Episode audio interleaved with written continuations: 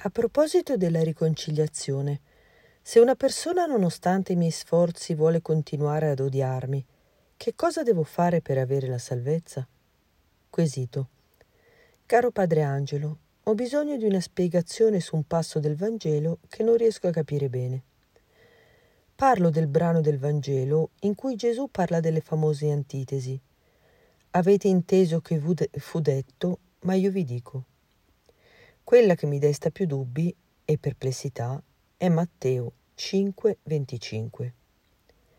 Premetto che non è facile in questa vita andare d'accordo con tutti e anche se io mi sforzo di vivere in pace con i miei fratelli, c'è sempre qualcuno a cui posso non piacere e può portarmi rancore e che magari, anche se io mi sforzo di fargli capire che voglio fare il bene e non il male, lui continua ad odiarmi per le sue ragioni. E se questa persona, nonostante i miei sforzi, vuole continuare a odiarmi, devo aspettarmi di essere rinchiusa per sempre in prigione? Io prego per chi mi odia e chiedo perdono per il male che mi fa, ma soprattutto prego perché non sia per causa mia che vada in purgatorio. La cosa più difficile per me da imparare in questa vita è la carità e a volte penso che sia la porta di accesso al regno di Dio. A volte mi domando se solo i santi riescono in questa impresa. Le chiedo di pregare per me affinché io possa imparare ad amare il mio prossimo come vuole Gesù.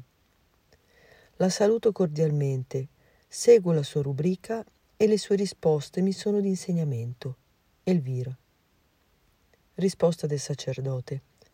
Cara Elvira, è vero, la carità, anzi solo la carità, è la porta di accesso al regno di Dio.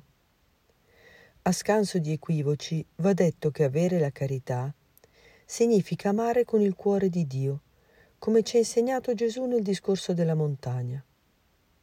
Avete inteso che fu detto, amerai il tuo prossimo e odierai il tuo nemico. Ma io vi dico, amate i vostri nemici e pregate per quelli che vi perseguitano, affinché siate figli del Padre vostro che è nei cieli Egli fa sorgere il suo sole sui cattivi e sui buoni, e fa piovere sui giusti e sugli ingiusti. Infatti, se amate quelli che vi amano, quale ricompensa ne avete? Non fanno così anche i pubblicani? E se date il saluto soltanto ai vostri fratelli, che cosa fate di straordinario? Non fanno così anche i pagani? Voi dunque siate perfetti come è perfetto il Padre vostro celeste. Confronta Matteo capitolo 5 versetti da 43 a 48. Ma veniamo al versetto che mi ha indicato. Qui Gesù dice, Mettiti presto d'accordo con il tuo avversario mentre sei per via con lui, affinché l'avversario non ti consegni al giudice e il giudice ti consegni alla guardia e tu sia messo in carcere. In verità ti dico, non ne uscirai finché tu non abbia restituito l'ultimo spicciolo. Confronta Matteo 5:25. Sant'Ilario commenta: Il Signore, poiché non vuole vedere un solo momento della nostra vita privo di pacifici sentimenti di carità fraterna, ci ordina di non tardare a riconciliarci nel cammino della vita affinché non arriviamo al momento della morte senza aver fatto la pace.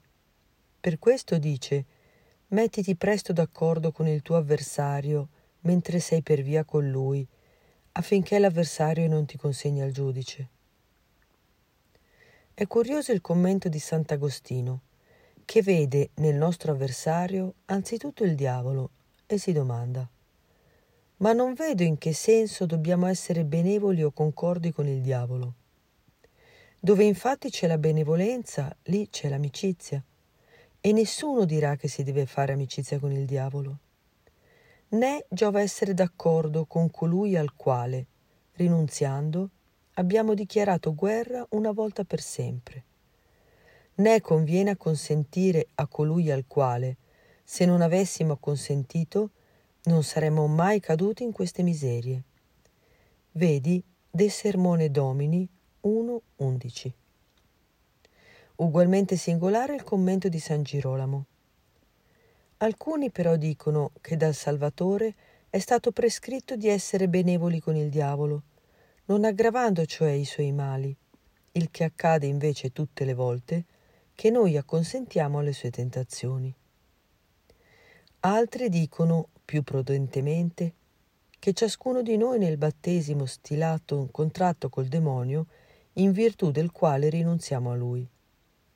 È rimanendo fedeli a questo patto che siamo benevoli e consenzienti verso l'avversario e non siamo da rinchiudere in carcere. San Tommaso ci ricorda che nei peccatori vanno considerate due cose, la natura e la colpa.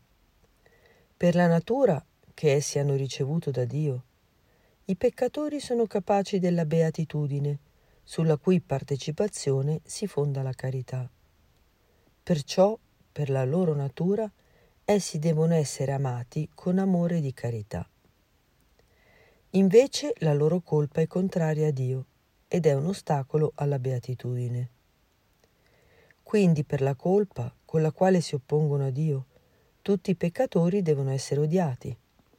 Infatti nei peccatori dobbiamo odiare che siano peccatori e amare il fatto che sono uomini capaci della beatitudine.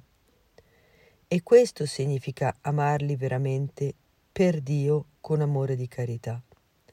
Vedi Somma Teologica, parte seconda della seconda parte, questione 25, articolo 6. E ancora, dobbiamo amare con la carità i peccatori, non già volendo ciò che essi vogliono, o godendo delle cose di cui essi godono, ma per far loro volere quello che noi vogliamo e godere le cose di cui noi godiamo, e cioè l'amicizia con Dio. Concretamente, anche qualora fosse impossibile una riconciliazione reale, da parte nostra sarà necessario eliminare ogni desiderio di male nei confronti del prossimo che ci ha offeso. E bisognerà pregare perché questo nostro prossimo prenda consapevolezza del suo male e sia disposto alla riconciliazione. Anche questa è carità.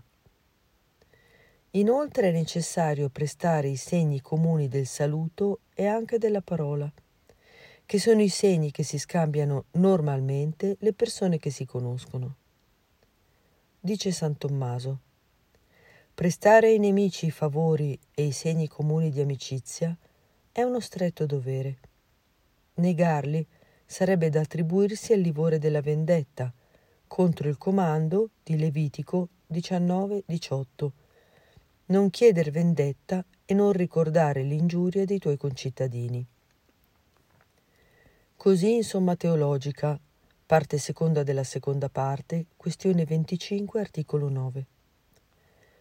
Non si esige, invece, rigorosamente che si mostrino ai nemici segni speciali di affetto, ma è sufficiente averli nella disposizione dell'animo, in modo che vengano soccorsi quando si trovano nella necessità.